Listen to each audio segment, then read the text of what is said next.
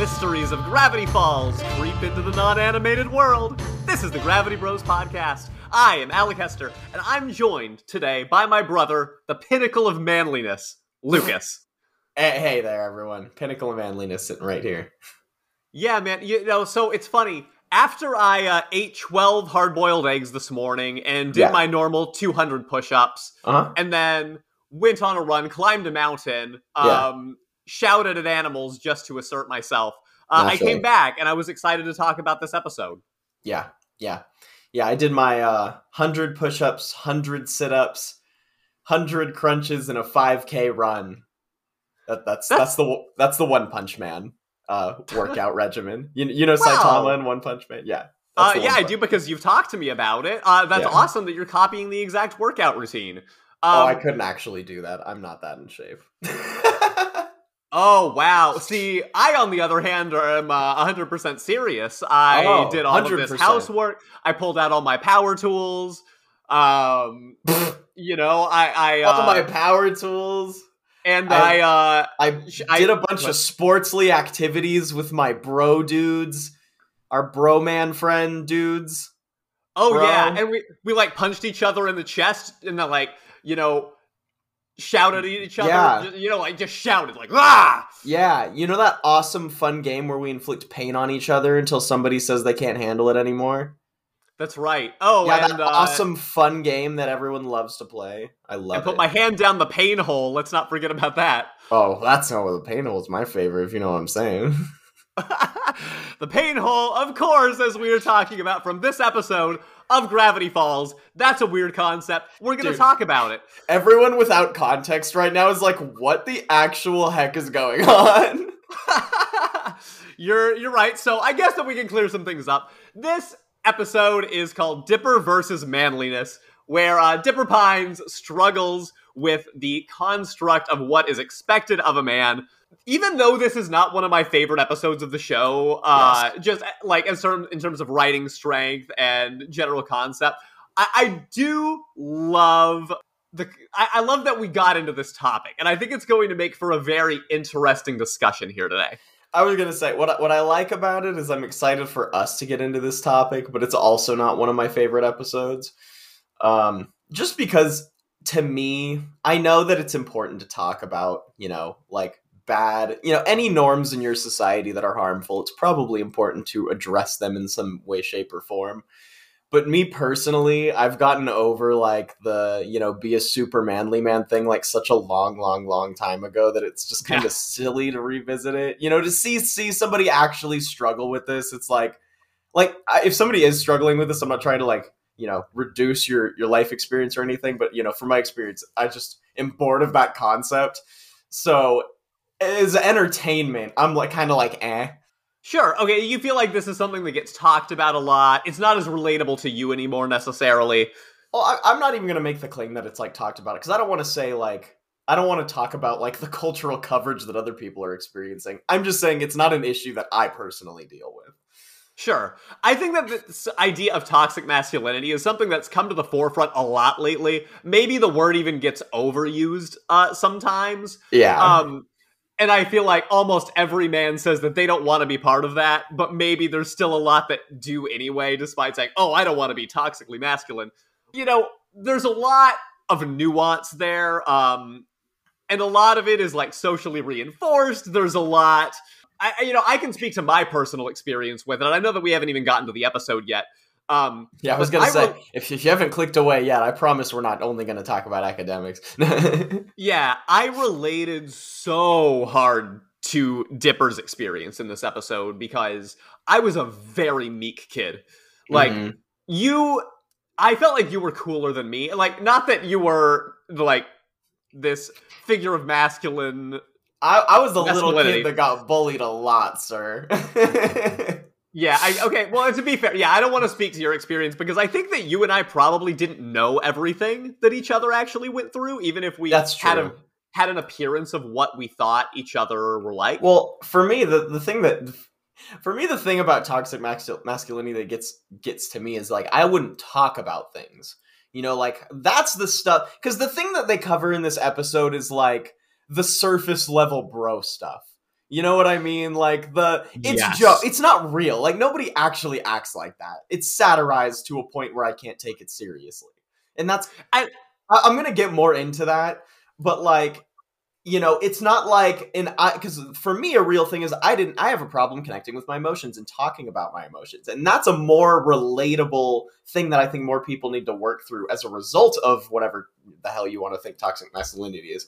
For me, the show didn't cover it in the most like realistic nuance. Well, like I'm glad it's doing it, I guess. And I know that people still have that problem and there is still especially when you're that age. It's different when you're a kid too when people are like grow up, be a man, do the adult thing, stuff like that. You know, it's very Yeah. much a pressure for young men or young boys, whatever. Specifically, I think. So, you know, I always think it's great podcasting when we disagree. I do not disagree. Uh, Yeah. I, I've got to be honest, like, even though I do relate very much to, you know, Dipper being a child and feeling like he is surrounded by these people, his age even. Yeah. Um, well, I guess not in this episode. For me, it was people my age that were learning these masculine things and they were being like taught them by their parents and their social figures and they were kind of being forced into these roles. It made me very, very uncomfortable. And that side of it, I totally related to. Um, I do. I don't think that the show handled it in that nuanced of a way, and I think they've they've taught cool lessons better um, using humor in the past. But you know, it, it, it's also not supposed to be a really like thought provoking show all the time. So I'm not mad at it. yeah. Um, but I, Well, I okay, think- okay. Let's let's springboard into this plot. Let's explain our thoughts a little bit more as we as we go through what this episode actually is. Because obviously we're talking about this concept that's talked about, but how do they actually go through it? So yeah, we get a little intro. We get one of those cold open intros, which I thought was like kind of funny, but not that great in this one personally. If you remember, uh, there there's somebody in the store who's gonna buy stuff and they want to leave, and then they leave and leave him in the store. Yeah, Essentially, yeah. That, that's basically it. The the that classic tourist who can't decide what they want. Uh, so Zagrungelstan decides he's just gonna lock them in the store and leave. It's it's Yeah. in character. Yeah, uh, you know, funny. he doesn't want to wait for this guy. He's like, he'll still probably be here when I get back. Whatever. Um, it takes The- them to the place that is going to be where the beginning of the next part of the episode takes place. So it makes sense as an as an intro. Yeah, and I would say this is canonically important because, you know, the reason that they leave the store is that Dipper and Mabel want pancakes, so we There see. Greasy's diner for the first time. And this is going to be a recurring location throughout the show. One thing that's kind of a side note that I want to highlight about right when we see Greasy's diner is the townsfolk inside. We get a really good panning shot of like different behavior from them. So like McGuckin, old man McGuckin is literally Uh, just sitting there. McGucket.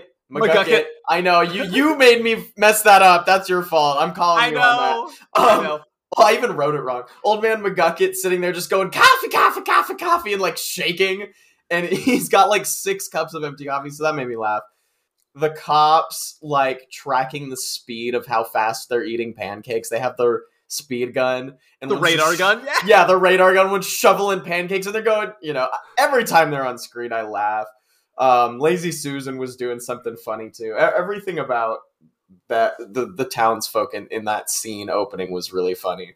Yeah. It adds a lot of flavor. So even as a not great episode, as Alec and I was saying, it still adds a lot of flavor and character in subtle ways. That it's not never a bad episode with Gravity Falls.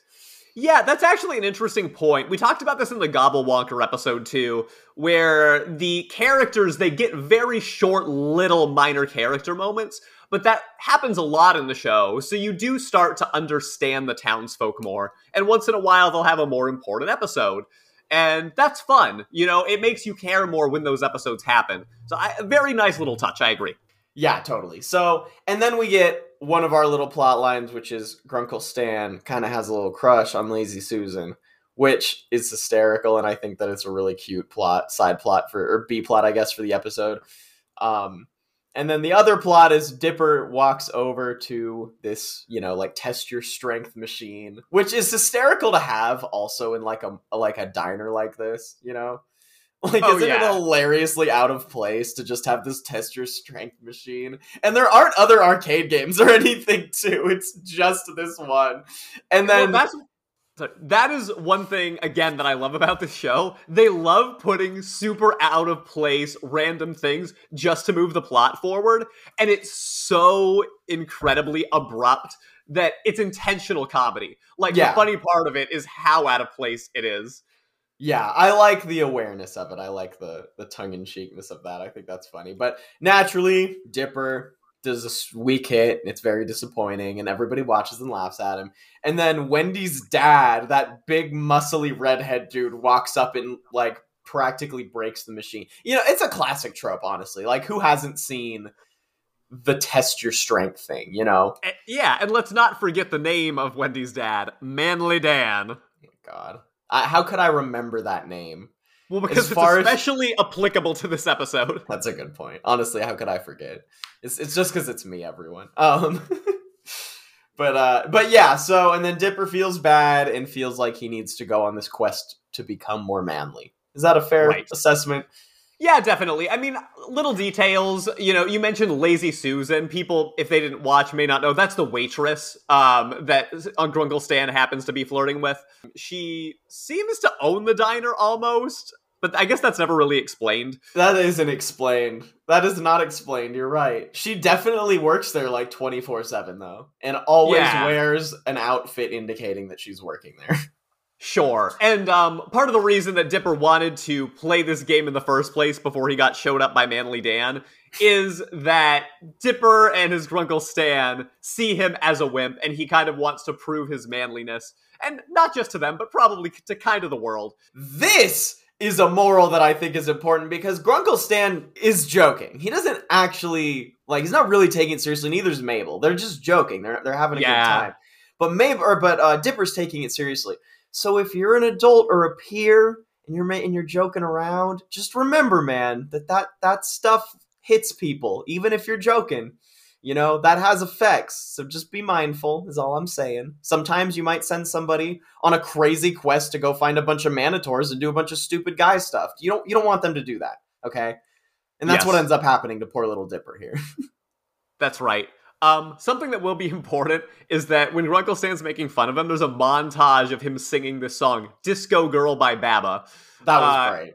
And Yes. that's considered the evidence that he is not manly. Uh, by the way, I literally just posted a video on my Flow Arts channel to the song Voulez-Vous by ABBA. Literally just did it. I just want to say, like a week ago or something. I was gonna say ABBA slaps. ABBA's not- great. so it's funny that they, you know, um, use the real band ABBA and uh, make a variance of it to sort of like Yeah. send this message home. Um, and it's funny because that kind of music is probably stereotypically more feminine, which is silly in my mind, and you know, uh, that's kind of the the idea that they're going for. Well, and that's kind of the thing where I like I get it if you're 12, I guess, but like as somebody who's like I've spent a lot of time in like dancing clubs and you know learned a bunch of dances with people. It's like it's like dancing is not you know I, I don't know I just can't see it that way anymore. I can't see a, a genre of music as a gendered thing. You know what I mean? Like Totally. don't get me wrong like i don't want to be one of those white dudes that's like i don't see color because that's stupid like i'm not saying i don't recognize that it's an extremely powerful cultural influence on the world and that there aren't extremely powerful masculine and feminine influences in all forms of genres of music and art. But i'm just saying in this personal regard i'm like oh what disco? Everybody likes disco. Like is that a thing? Is that really a thing? Like come on. Sure. No, I, I see what you're saying, and we'll get more into the construct of music a little bit later because I've every- got I more guess to say I've- about that. Everyone actually hates disco i was wrong but still equally Yeah, you know, I know there's a mix, you know, and I think true that's part of what I want to talk about later. But um, yeah, yeah, yeah. there, there'll be a reason for that. So, uh, to your point, Dipper is about to go on this quest because he runs out of the diner and he's clearly in a very emotionally vulnerable spot. There's a woman looking for the mailman, to which Dipper says, Are you saying I'm not a male man? Dude, that was actually maybe the funny. For me, that was the funniest line of the episode. I think that's actually my quote of the episode. Why? You saying I'm not a male man? Is that what you're saying to me? Like his Yeah. delivery and everything was just so funny. And like it's such a it's kind of an easy joke, but I never heard it in that way and it I, I yeah, like no, me, me neither. I thought it's great too. So uh, he goes to the forest. uh, to lie in anguish, and Yes. the ground starts shaking. Mhm. Uh, and Manly Dan's back all of a sudden, and he's scared, and that's how you know the threat is legit, which freaks Dipper Yeah. out more. yeah. And all of a sudden, we get this huge Minotaur with the male uh, symbol on his left arm. Manitar, I would like to correct you. It is not a Minotaur. Different. You are correct. So we find out he reveals himself to be a not a Minotaur, a Manitar, half man, half tar. His hesitation, half man, half tar.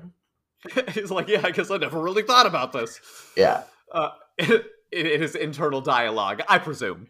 Well, it's because Uh, it comes from a different language that Tor doesn't roughly translate. It's like Taurus, like a bull. You know? Oh, that's wow! I didn't even think about that. Of course, nobody would, but yeah, it comes. It's a different language. It's not. It's like nobody's gonna call it man bull. You know, they're just gonna call it Minotaur. Sure. So to add to the lore of the uh, town of Gravity Falls, this creature was summoned by the jerky that Dipper ate.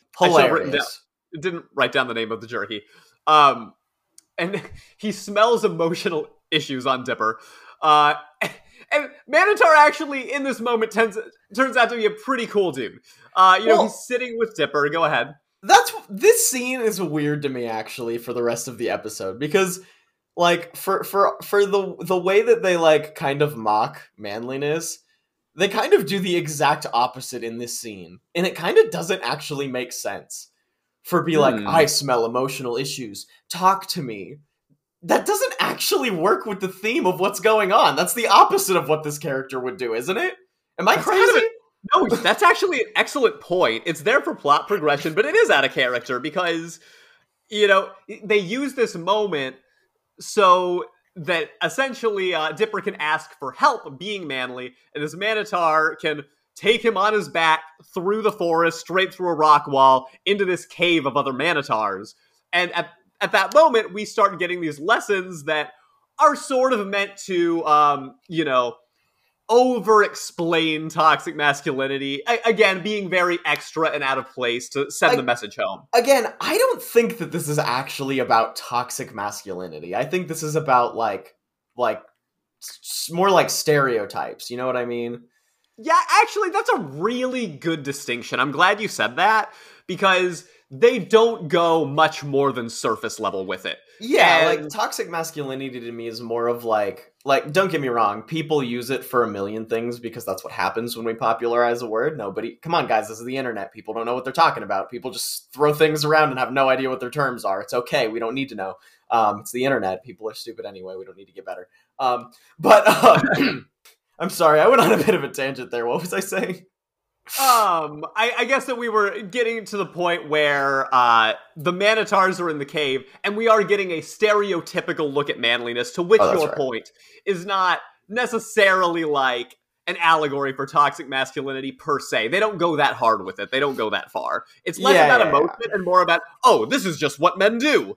Yeah, to me it's less about the the like problematic like cultural norms that breathe down and like kind of mess with people's behavioral patterns and more so the silly things of like you know making fun of it it, it seems more like the kind of thing of like you know how like a cartoon would make fun of the dichotomy of a man versus woman thing and then they'll do all of these manly man things that men do oh, and then they'll do all these girly girl things that girls do and they'll play with the funness of the dichotomy of these two opposing forces of nature you know and i hate all of that. I just don't think it's real. I don't think it's funny. I you know it's just annoying and boring to me to see most of the time. So like all of this like manly man stuff like i just i'm sure there are people like that you know that they're satirizing but i've just like never hung out with them. You know? You know, it's interesting. not a I part of my life. I believe that if the Gravity Falls creators made this episode now, as opposed to eight to ten years ago, whenever it was, I think it might have been more nuanced because Oh, they yeah. do Maybe. Don't know. sort of play with the gender dichotomy to where it's almost either or in a way. Um, I, I think it lands better in the end um, because they're sort of saying, "Oh, you don't have to be like this traditional norm," and that's good, right? yeah i think Um, they do have the right moral at the end of it i would agree with that or But you're right; it is very extra one side and the other. Yeah, yeah. Also, I want to cl- correct myself. When I say the right moral, I don't mean that because morality is relative. The one that I like is what I mean. Thanks. Thanks for clarifying. I, that's important for me. I mean, in me, what I say online, just sure. Well, so I think that we have well established um, the general feel of who these manitars are. So mm-hmm. we're we're in the man cave or whatever it is, the manitar cave. That's what it is. No, it's the man cave. That was that yeah. was established. Oh, good, good. Okay. Um, so the Manitar he introduces his friend to or his friends here to Dipper. Um, he introduces himself as Dipper the Destructor. Um, yeah, pretty funny, pretty good. And uh, so they decide they're going to confer with the council, um, and they decide, you know, man, uh, actually, we don't think that we can help you. You think you're beyond helping. Uh, we're not going to do this. This is interesting because Dipper uses his wit to talk the Minotaur, the Manitars into training him, you know, taunting them, saying that they're too wimpy to do it. And this should tell Dipper something, right? That he uses his brain to get through problems, not brawn. And that's not a gendered thing either. It's just you happen to represent or yeah. you happen to identify more with like those kind of qualities. You know, nothing weird about that whatsoever. Um, I'm, I'm half, I'm half, I'm half inclined to say that men are more easily manipulatable, but uh, but maybe, maybe I'll hold on that. Maybe I'll hold on that. yeah, well, I mean, we'll hold on that because part of the thing with the gender dichotomies changing is that there's way more gray area than there used to be, and to sort yeah, of say true. any one side is one or the other, I think would be hasty. Like I think that um, you know we ha- need to be more careful about starting to include people who are more on the non-binary spectrum. I myself am a guy who identifies way more with femininity personally. Mm-hmm. Um, and that was something I struggled with a lot growing up because I felt like there was a pressure to conform to the more masculine thing. And for me, it actually did manifest in more of an abrupt way like this. You know, in woodshop class, I was the scared one, and everybody was kind of making fun of me and pushing me around for that. You See, know, I you know I what happened a... to but you know what happened to me in woodshop? This is the this is the moral for everyone. I wasn't like that. I was totally fine. You know what happened? I threw a goddamn saw right down the middle of my finger. And I had to go to the hospital. That's accurate. And so, everybody in the school was talking about it. Yeah, and I was the guy that cut his finger in woodshop class like a dumbass. It was awesome. it usually happened about once a year, and yeah. uh, Lucas was that year. I was the guy. It was so uh, scary too. I, but that that is where that mindset gets you. Because yeah, that stuff was messing with me a lot when I was in elementary and middle school too. Because I was small and was bullied and wanted to fight back because I didn't like getting bullied. So actually, that's the difference, though. Is you were fiery and I sort of was true. just emotional and wanted to like go in a closet and cry. But That's sometimes true. I would. Uh, ah. because I couldn't do that in person. Um, but I did still do it. Like I still talked about my emotions with people that I trusted. So I guess where I was most bothered was the peer pressure around me and feeling like not necessarily that I wanted to conform to it, but I was just afraid to kind of be the person that I most naturally was in those settings. Uh, and I felt like people weren't going to like me. See, the reason that that kind of pressure didn't get to me is because I never liked the people that did stuff like that. So I never, it wasn't a peer pressure thing because I didn't see them as my peers. I saw them as like other people. Like my, you know what I mean? I yeah, think part I think of that is how I was raised too, because mom and dad like probably otherized a whole category of people. You know, everybody's parents do that to them for some degree. You know, you're raised with the sense of us and them to some degree, whatever that is in your culture. Um, and for me, I think a lot of that was with like that style of guy, you know, the army jock archetype. That is true. And our parents were very careful to not instill all of these super masculine norms into us because, you know, our dad's not like that either. You know, he's a more emotional guy. Like, he's a guitar playing hippie from the Bay Area.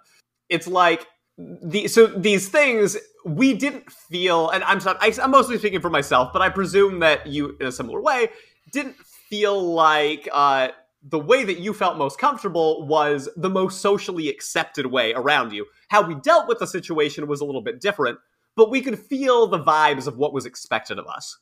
I didn't think there was an, an, an I guess I mean, not that we need to go too far down this rabbit hole, but I don't remember feeling like anything was acceptable. that's I, that's the thing. I didn't feel like there was an alternative. It felt like Like, oh, you're just wrong. Like that's the that's the gist. That means I could do whatever I want. That's how I felt in school too. It's like, oh, everything I do is wrong, so I can do whatever I want. yeah.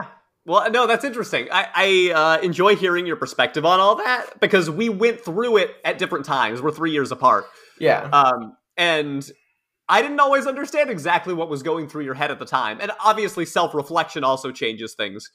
Yeah, Um, yeah, yeah. Years years of thinking about it in retrospect too. Yeah, for sure. Yeah. So, but I guess, like, with that in mind, it does make me feel like this more blatant version of toxic masculinity, at least at one point in time, was a thing, even though I think the lines are becoming more blurred as we go. I think that's only a good thing. Well, and I, I Um, think that it's different when you're a kid, you know, because no, is, no, right. you know, like no adults are running around. I mean, maybe like if you're in like a college or something like that, people are still doing stuff like that, or like some groups of people. If you're like when you like follow a football team or something like that, it, whatever. There, there are places, but I think it's a lot. Obviously, it's being stereotyped, and no stereotype is ever going to actually have that much representation, you know, because it's an extreme at the end of yeah, the day. fact, and the more that we talk about it, the more I'm kind of like, you know, they had a 22 minute episode to make. They Yeah. wanted to hit the point home. I think ultimately we get the idea. And Yeah. it is good for kids to remember this. I really do think that. I think it's good to remember that you don't have to fall into the gender role that you are expected to fall into. And that Well, is like yeah. a entry level message is very solid. Well, and that ultimately is like, I mean, we could talk about how great it would be for it to be nuanced all we want, but the thing is, that's a lot of complexity that honestly most kids probably wouldn't notice anyway. you Yeah, know? exactly, So it- this, the simple Alec and I are honestly just thinking too hard about this. You're right. The simplicity of the message is probably strong enough to do what its what it, what its goal is. You know? Yeah, no, you're right. I'm glad that we're talking it through because the more I think about it, the more I'm like, well, what we're asking for is not something that is easily explained to children. And even though this is a show that everybody enjoys a lot, you know, it's still going to be seen by them. And if you're really trying to get a point home, you don't want to instill so much metaphor that the point gets completely lost in the first place, which, as somebody in the social sciences, you know, I deal with a lot of research that does not get delivered the way that it's intended because it's Yeah. too complicated for the casual eye. So you know what? I actually think this is better than I was originally thinking as we walked in today. It's so funny. I am too. Well, and uh, you don't want something like this to be too heavy-handed too, because even in the way that I, that we're talking about this, there's part of me thinking like, man, I'll bet so many people just hate this conversation. You know, just that it's yeah, that's all. interesting. And and I'll bet I that mean- it, you you need to. But that's important. The, the thing is, those people are the people that need convincing. The people that already agree with us already agree with us. There's no Yeah, point to even talk about it for them. You know. And those people are loving it. Yeah, and they're loving it, but you know, whatever. That's that they're just getting entertained. If you're talking about actually changing somebody's mind, you need to do it in a way that is digestible. And that way is by introducing it in a simple, you know, silly way in a cartoon when you're young and impressionable. Thanks Disney Wow. for brainwashing our kids. Um, I love where this discussion just went. Hello again. I'm back with more information. The next entry was difficult to work through, but I've got it deciphered. It reads In the order you have it, it's still all wrong. Three goes at the end, but for how long? Looks like we've got some work to do on this, but don't worry, there's only 14 more entries. I'll decipher these as quickly as I can, but I need you to make sense of them. Remember, I'm counting on you. All right, um, let's continue with the episode. Okay, so now we start to get the training montage that Dipper is going through to, you know, be manlier. And the first thing that we get is something that I referenced at the very beginning of this podcast, where the Manitar tells him, being a man is about conquering your fears. So, and he's like, so plunge your fist into the pain hole. Yep. And I, I do think that's very funny and extra. Where it's like conquer your fears by putting yourself in a very dangerous situation for no reason at all. It sort of reminded me of hazing a little bit, to be honest. Oh, that's so funny that you say that because I was literally just gearing up to to justify exactly why you would put your hand in the pain hole philosophically. What? As a joke. I was. I mean, I was gonna joke. I was gonna be like, Alec, don't you understand the philosophical implications of putting your hand in something that you don't know what it is, knowing that it might be painful, but you'll grow as a result of doing it. And taking the plunge to put your hand in that dark place, even though you don't know what's going to happen, but it might make you a better person in the end. You could have sold me. You could have sold me. Bruh, I was in a fraternity. I did make that sell. Oh no. And I would like to clarify also that I was in an artsy fraternity with a bunch of artsy kids, and it was not like it was not like the Manitar Cave at all. Yeah, just that- a very important thing to say. sure. Um, so Dipper does this, screams because obviously it does cause him legitimate pain. what do you think was in the hole? Ooh, that's a great question. Um, they never even remotely explain it. He just No. screams and that's it. That's the Yeah. end. Um, do you have a thought? Yeah, What do you think? I think it's one of the Manitars nibble in their hands. Whoa. Okay, that's.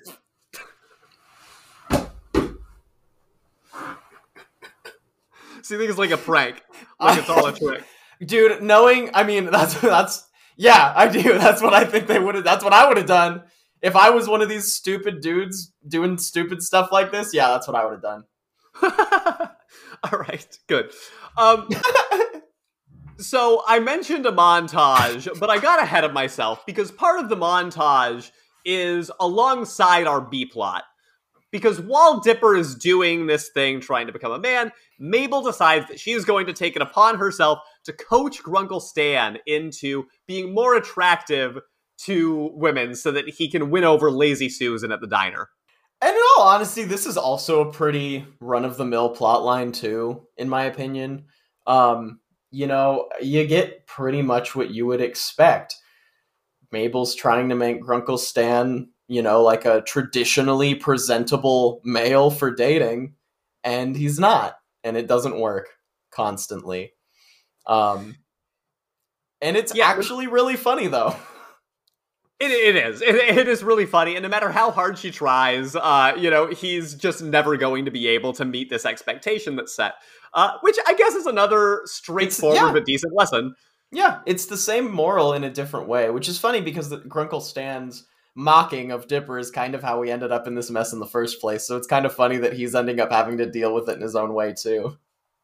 Yeah, it's like if you are going to try to win somebody over by being anything other than yourself, even if it works, you, it's unsustainable.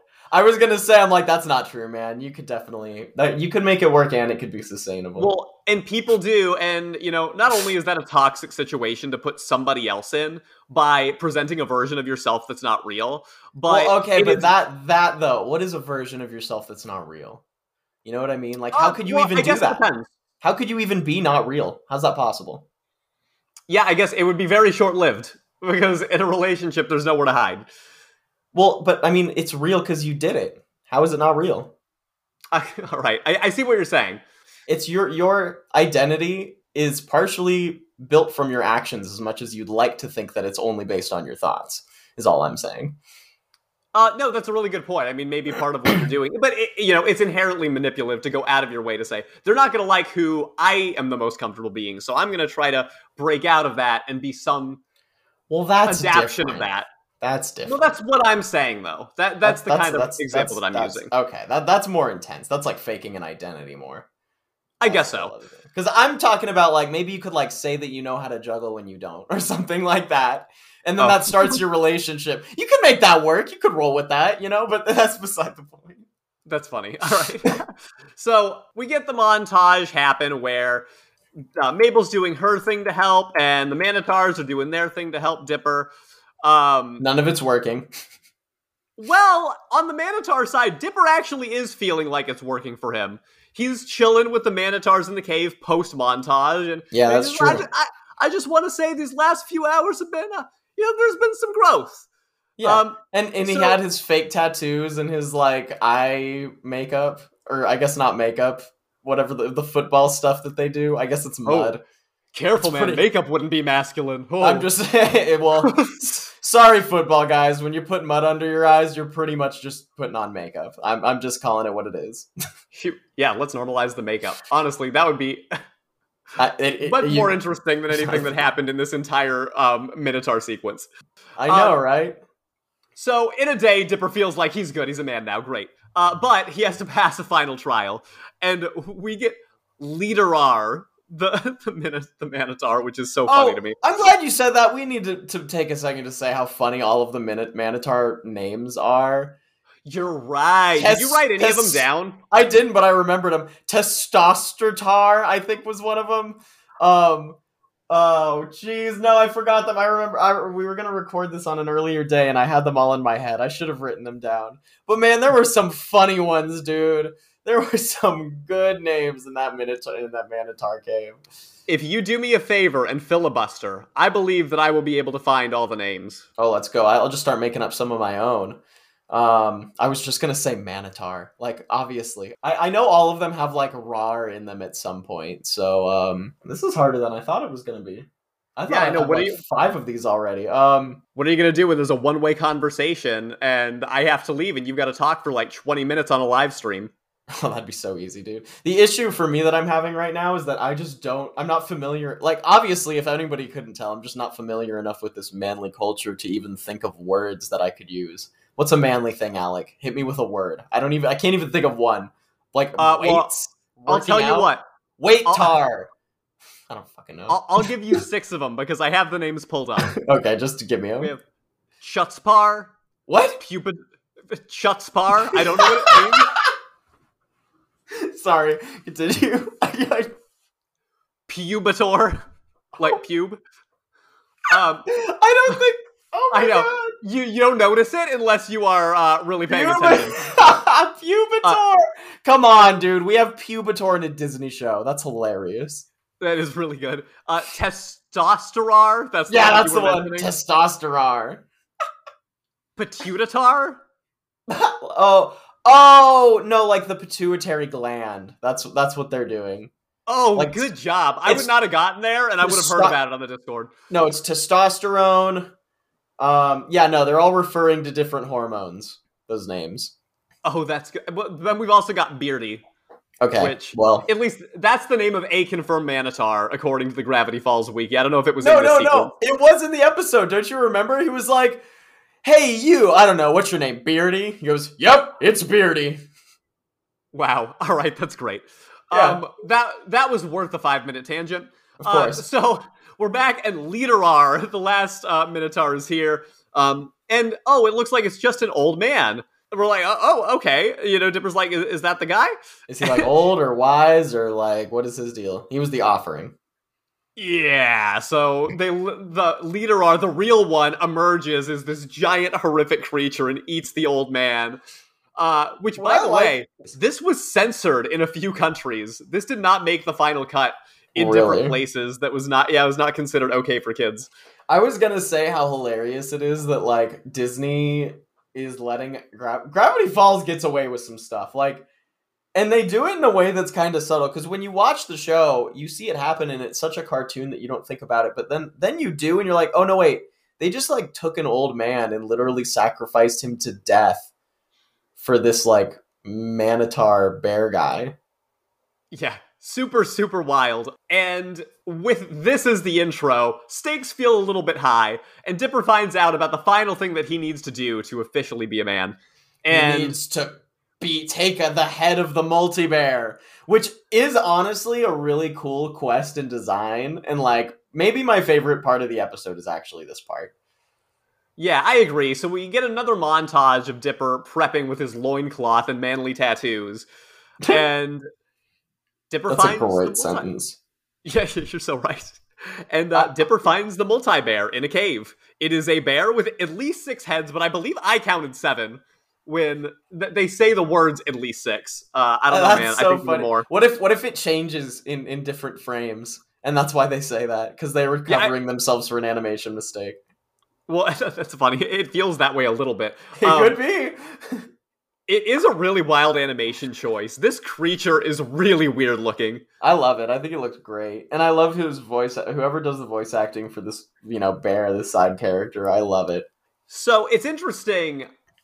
I remember feeling like this was going to be a predictable ending where Dipper ultimately just like gets beat.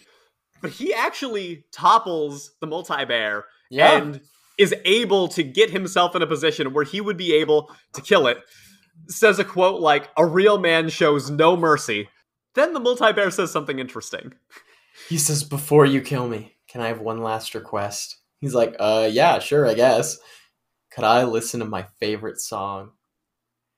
Dancing Queen or Disco Girl by I, I I thought of the original, the real one. Uh, Dan- what is it? Disco Girl by Disco Babba? Girl by Babba. Yep. Okay, not Dancing Queen by ABBA. That's a different song. And Dipper's gears shift. He's like, Oh, you, you like the song? And the multi bear is like, I thought I was the only one.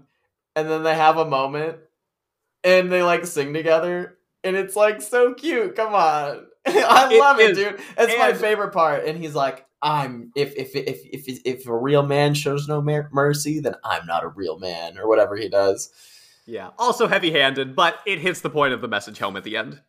Well, but I like that idea of because to me this is a philosophical thing, right? Okay, we, Alec was always like, "I'm a sociologist. I'm I'm tying in my degree to this because what this is is actually a philosophical premise that anybody can follow, right? If you are defining a certain style of identity by this way, then you reject that because that is a premise with which you disagree, right? Yeah, Does that make sense? So it like does. so what what they're saying is if men are uncompromising assholes and that's what it means to be a man, that's what's def- that's what we are defining as a man, then I don't want to be a real man.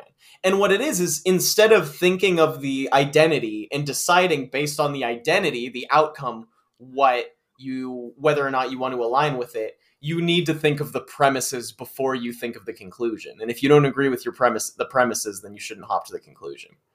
Yeah, that's great. Philosophy with Lucas Hester, everybody. Round of Yeah. applause. Yeah. Yeah. I got yeah, that's this is what I use it for. I hope my college debt's worth it. So Dipper decides that he is going to go back and confront the Manitars and say that he didn't do it because Multibear is really cool, and goes on a little bit of a rant. You know, he's starting to think that manliness is malarkey. Maybe top 40 hits are in the top 40 for a reason. And that's Now- where he loses me. Yeah, I was gonna say that too. He's like, you know what? Top forty hits are top forty for a reason. I'm like, oh, okay, there, bud. Let's cool down just a little bit, okay? Like, I know you're feeling yourself. I know you're feeling yourself, but we gotta just take a step back right now. let's not pretend disco's in the top forty right now, Buster. Okay, we're in 2020. 2022. I don't know when this was shot. It still was not. I guarantee you, disco was still not in the top 40 then. It's true. And guarantee. Well, and let's be honest, the reason a lot of things are in the top 40 is because they get played everywhere as many times as possible to make you feel addicted to the song. Well, and paid You know, for, and they're, and they're written that way so that you get addicted to them. It's not, Yeah. you know, it's, like, that's like large- saying that that's like saying meth is the best drug because people do the most of it. That's not a good argument, man. I think you'll lose people with that. I think you would. I think you would. And I, so this is why I wanted to talk about music again. Is Yeah. that there is a lot of like social construct around music where I think that it is wrong to be critical of somebody for their music taste because it is a very like privileged thing in my opinion to start shouting on your high horse about how your music is the best music. Obviously, you and I like a certain type, but Yeah. I'm not going to start sitting here and criticizing people for whatever music they like. But no, I am going to sit here and say that top 40 songs are not great because they're in the top 40. That's just something that I can't quite get behind. Well, I mean, it depends on how you define greatness at the end of the day. But like, one thing that I, I took an aesthetics class in philosophy when I was in uh, my undergrad, and one of the things that we talked about is like there actually being skill involved in an art form because there's taste. You can like whatever you want, but as a creator, there's skill. There's a dancer that can, I don't know, do like a basic two step, and then there's dancers that can do like insane hip hop stuff, and one person is noticeably better than the other in you know Yeah. objectively. You know, there, there's such a thing as a better skill, regardless of what your tastes are. And for that, I think it is fair to say like, like you know, Jimi Hendrix is a better guitar player than like Justin Bieber. I think that nobody Yes. would just nobody on this earth should disagree with that. Hundred percent. No, you're right. And it's good to differentiate skills and taste. Yeah. You know, and I, I, like music that I don't think is very like skillfully put together. but I can acknowledge that it's it probably wasn't hard to put together, but I still like it. Yeah, but it's the same thing. If you want to try to die on the hill of Justin Bieber is better than Stevie Wonder, now you're making a very like harsh, stark argument. Good you can luck. say Yeah. you can say you like Justin Bieber better, and I will disagree with you strongly, but I will respect your taste. You know, Yeah, it- it and, comes- and I won't I won't do it like sarcastically, like well to each their own. Like no, I genuinely appreciate that perspective. Like I think all music has things that are likable about it, for Yes. real. You know? I'm glad that we went on this tangent. I really Me wanted too. to get into that a little bit. Yeah, me Um, too. Okay. So, um, Who knew we the were going to take this so many weird places today? I know it's wild. Who knew the Um, Manitar Cave was going to create for such a discussion? I, I had a feeling it would. I didn't know how many places we'd go. Um, but the Manitars have very short attention spans, so even Dipper making this proclamation to them, they move on very quickly and say, well, who wants to build something and knock it down? And that's basically the end of that. Yeah, it's basically what would happen. I think it's that, that, that part is pretty realistic. Yeah, and just to check in on the Grunkle Stan situation, I think Mabel finally comes up with an idea. So she says, Grunkle Stan, come with me and leave your pants at home. To which he says, Gladly. I like Um, that scene. That was good. That's what I so- said too. Mabel's strategy here is to tell Lazy Susan, hey, you always love fixing stuff. Nothing better to fix than my Grunkle Stan. Which, by the way, also a bad lesson. I think it's a bad idea. Super bad lesson. Yeah, that is not a good. Super awful, dude. Super super awful. Like, oh hey, you've got a thing for fixing broken people. That's not like maybe a problematic trait that could probably cause you some issues in your life. You should definitely choose your mate based on that. Yeah, so let me give you somebody to exemplify the problem. yeah, let me give someone to increase your vices to the extreme. Yeah, and it's like, it is funny. But really, like, not a great note to end on, to be No. totally honest. Well, and it, I mean, the note that it actually ends on is the end credit scene where it doesn't even work out because Lazy Susan keeps calling Grunkle Stan and he's ignoring her calls, and it's so Yeah. sad. That's the thing, it works. And now he, he's just ignoring and totally ghosting her, so Yeah, Mabel- which so bad, dude. So It is, it's- really lousy. You know, Uh, can, can we transition into the the point, the character points for the day? Because I, had a Yes, hard- We I, can. I had a hard time with this one, and I need you to go first because I'm still on the fence. You know, it's funny. I had written out something, and as we talked through it, I'm sort of like changing my mind a little bit. Me too. Uh, I still haven't gotten word on what we're supposed to call this character award. We are now six episodes in. Um, the Discord has not chimed in as far as what they'd be interested in calling the award. So, can we call it the Waddles Award until we come up with a better idea? no, mostly because Waddles is a character. Ah, fine. Okay, we still don't have a name yet, even though now you're saying what I said in the unaired intro episode. There's so many Uh, artifacts in this show that we could choose. There's so many. We can't just any of them. There's so many. Okay, fine. We're waiting on that. So, I give my two points to Dipper because I think that because I related to him and ultimately he got to the right place in the end and he did sort of share what I think is a good lesson. Easy two points. My one point, even though I sort of hate it, did go to Mabel because she made me laugh a lot and I appreciate how dedicated she is to try to helping people's problems. I just think that she really did not do Lazy Susan a solid whatsoever. Uh, but I can't think of anybody else who I would give the point to. I thought about Grunkle Stan. Actually, you know what? Mm, it's tough. It's tough because I think that what he did in the end by ignoring Lazy Susan's calls sort of feels like he should lose the point for that. That's true. That was kind of that was kind of awful. You shouldn't But do Mabel that. Mabel set up the situation. You know what? I'm going to give it to Lazy Susan. Oh, I like that choice. I agree. She deserves a point because she's You're right. kind of the victim in this situation. So yeah, uh, I agree with yeah, you. Yeah, I agree with you. I agree with you 100%. Except I don't. I'm totally not going to answer the same way. I gave my I, so I started with giving my 2 points to Mabel. Um because I at first I was just kind of happy that she was cuz I'm I'm I'm a sucker for for love. I'm into that. I, I the fact that somebody's trying, I just love it. Just try, be a human and fall in love. I love that, dude. I love it. I don't care what it is. It makes me happy. So the fact that Right. she's trying to to help Grunkle Stan with that, I love that. But then, yeah, there are all these things that happen, and I'm kind of like, you know, Mabel, I think you might have been the worst influence in this episode somehow. she's the worst influence more frequently than I would like to admit. I know, considering you know, she's yeah, like my favorite character. I know, because I thought she'd be sweeping my points all the time, and I had her written down for a while. Um, but I think I'm gonna give my two points to Grunkle Stan. Actually, Oh, um, as much as that end credit scene was like, I wish that that hadn't happened because, like, I do think ghosting people is actually really, really, really rude, and like, I really wish people didn't do it because it makes people feel really bad.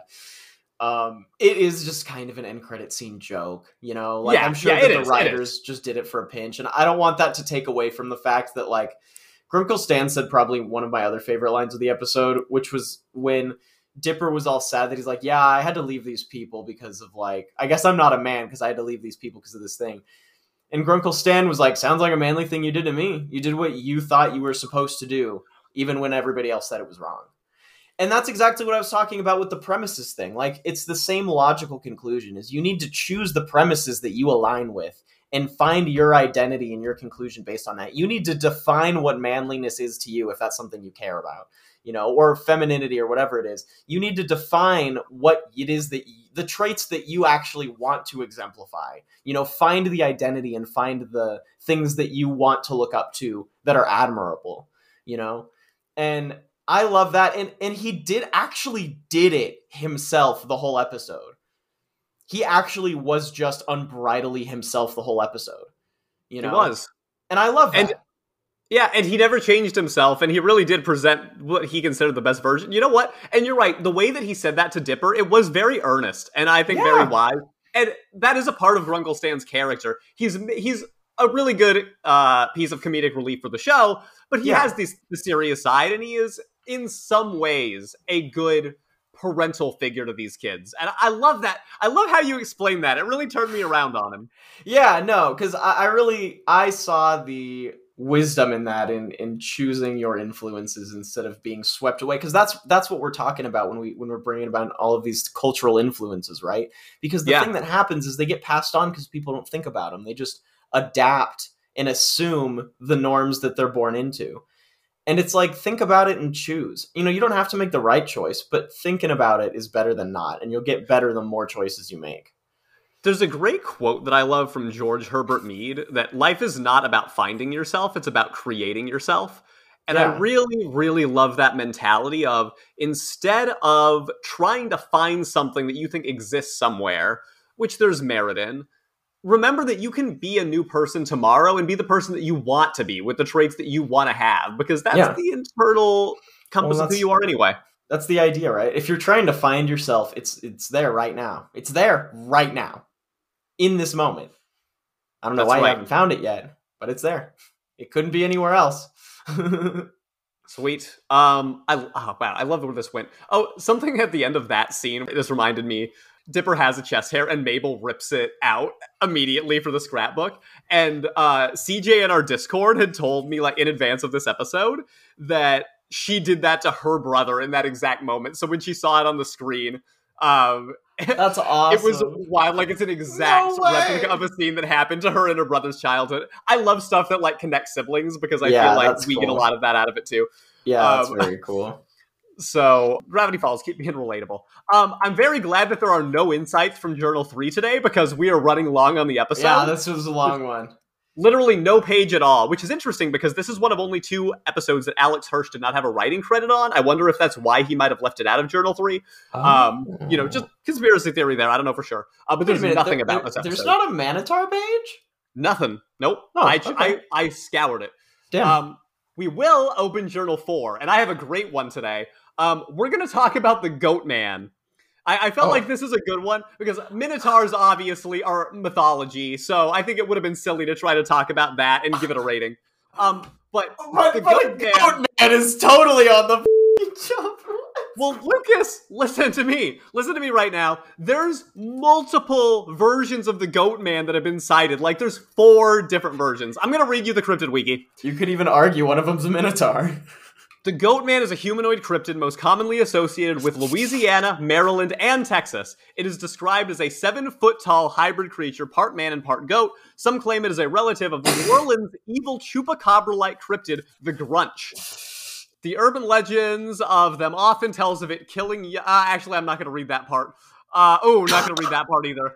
Um, that's okay. No, mm, that's bad. She's cryptid wiki. What the hell?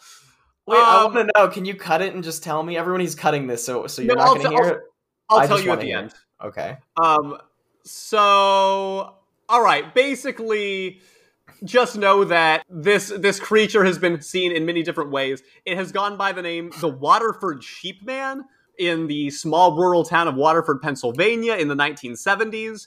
Uh, also referred to as Goatman. It says hundreds of people witnessed this creature. Cryptid Wiki said it, not me. Um, we've got the Maryland goat man that apparently was once a scientist who worked in the Beltsville Agricultural Research Center. It says that he was experimenting on goats, and the experiment went awry. That seems pretty legit. Um, we holy crap. Okay, the name of this thing. We have the Pope Lick Monster.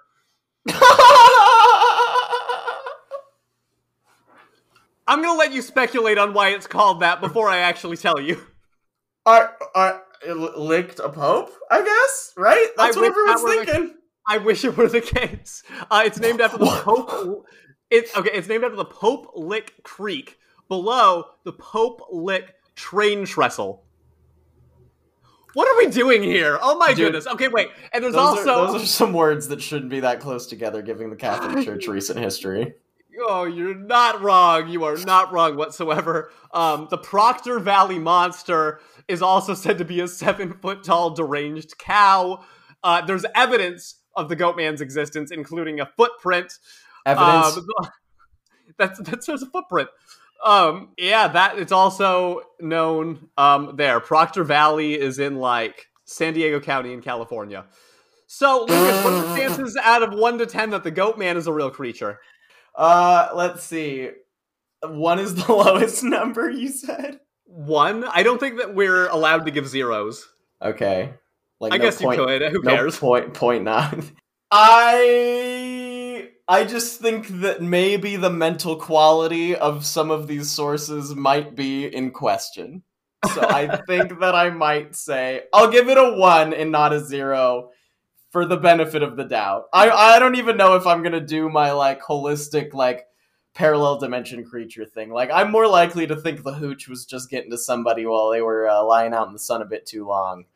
I feel that. Um, so the funny thing is, this is a creature that has been cited in four different versions, apparently many times. I had heard of the Goat Man But all that, in America, I think that's an important distinction Oh, to make. and I forgot about part of the reason that I brought it up in the first place. Uh, is this prompt? Uh, he may not be as famous as his cryptid cousins, Bigfoot and the Loch Ness Monster, but Goatman has a devoted following. What the hell? What kind of a following?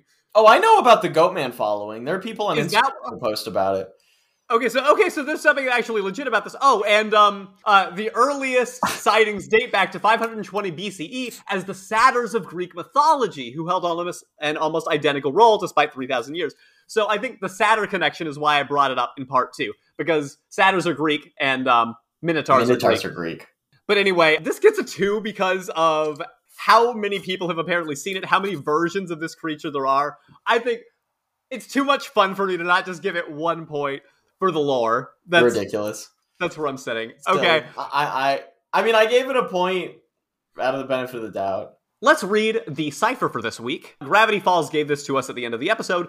Mr. Caesarian will be out next week. Mr. Atbash will substitute. And that is a reference to the types of ciphers that are being delivered every week. Uh, Caesarian is one version of a cipher, and Atbash is another one. So Dude. they're moving to the out- Atbash cipher. That's kind of cool. I'll bet that one was really hard for people because I'll bet they thought they had the cipher right until they saw the words at bash. And they're like, no, that can't be it. That's not a word. Yeah, no, actually, I'll bet that messed with them, dude. That's really good. Boy, we gotta close this out because this has been a long episode, but it's been a freaking fun one. I loved this. yeah, bro. no, this was good. All right, this podcast is brought to you by the Brazilian Dragon Podcast Network, which has many other rewatches of shows and movies on the Brazilian Dragon feed. Check those out if you like cartoons and other nostalgic shows.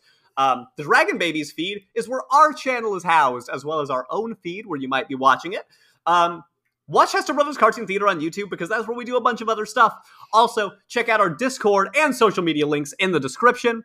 And leave us some five star iTunes reviews. Seriously, if you made it this far, you are our people, and we would really appreciate those. They help other people find the show.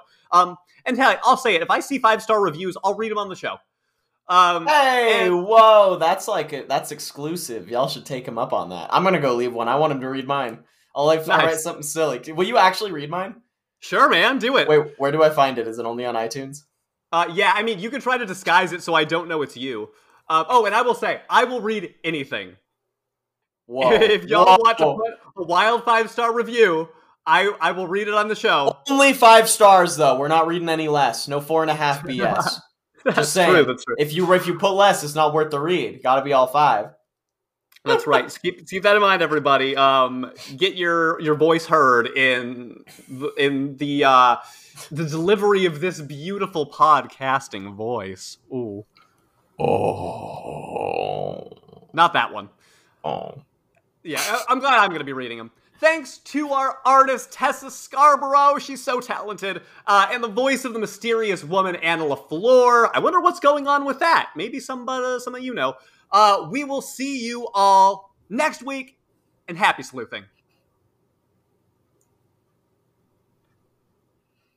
You gonna say anything? Oh, peace. Bye.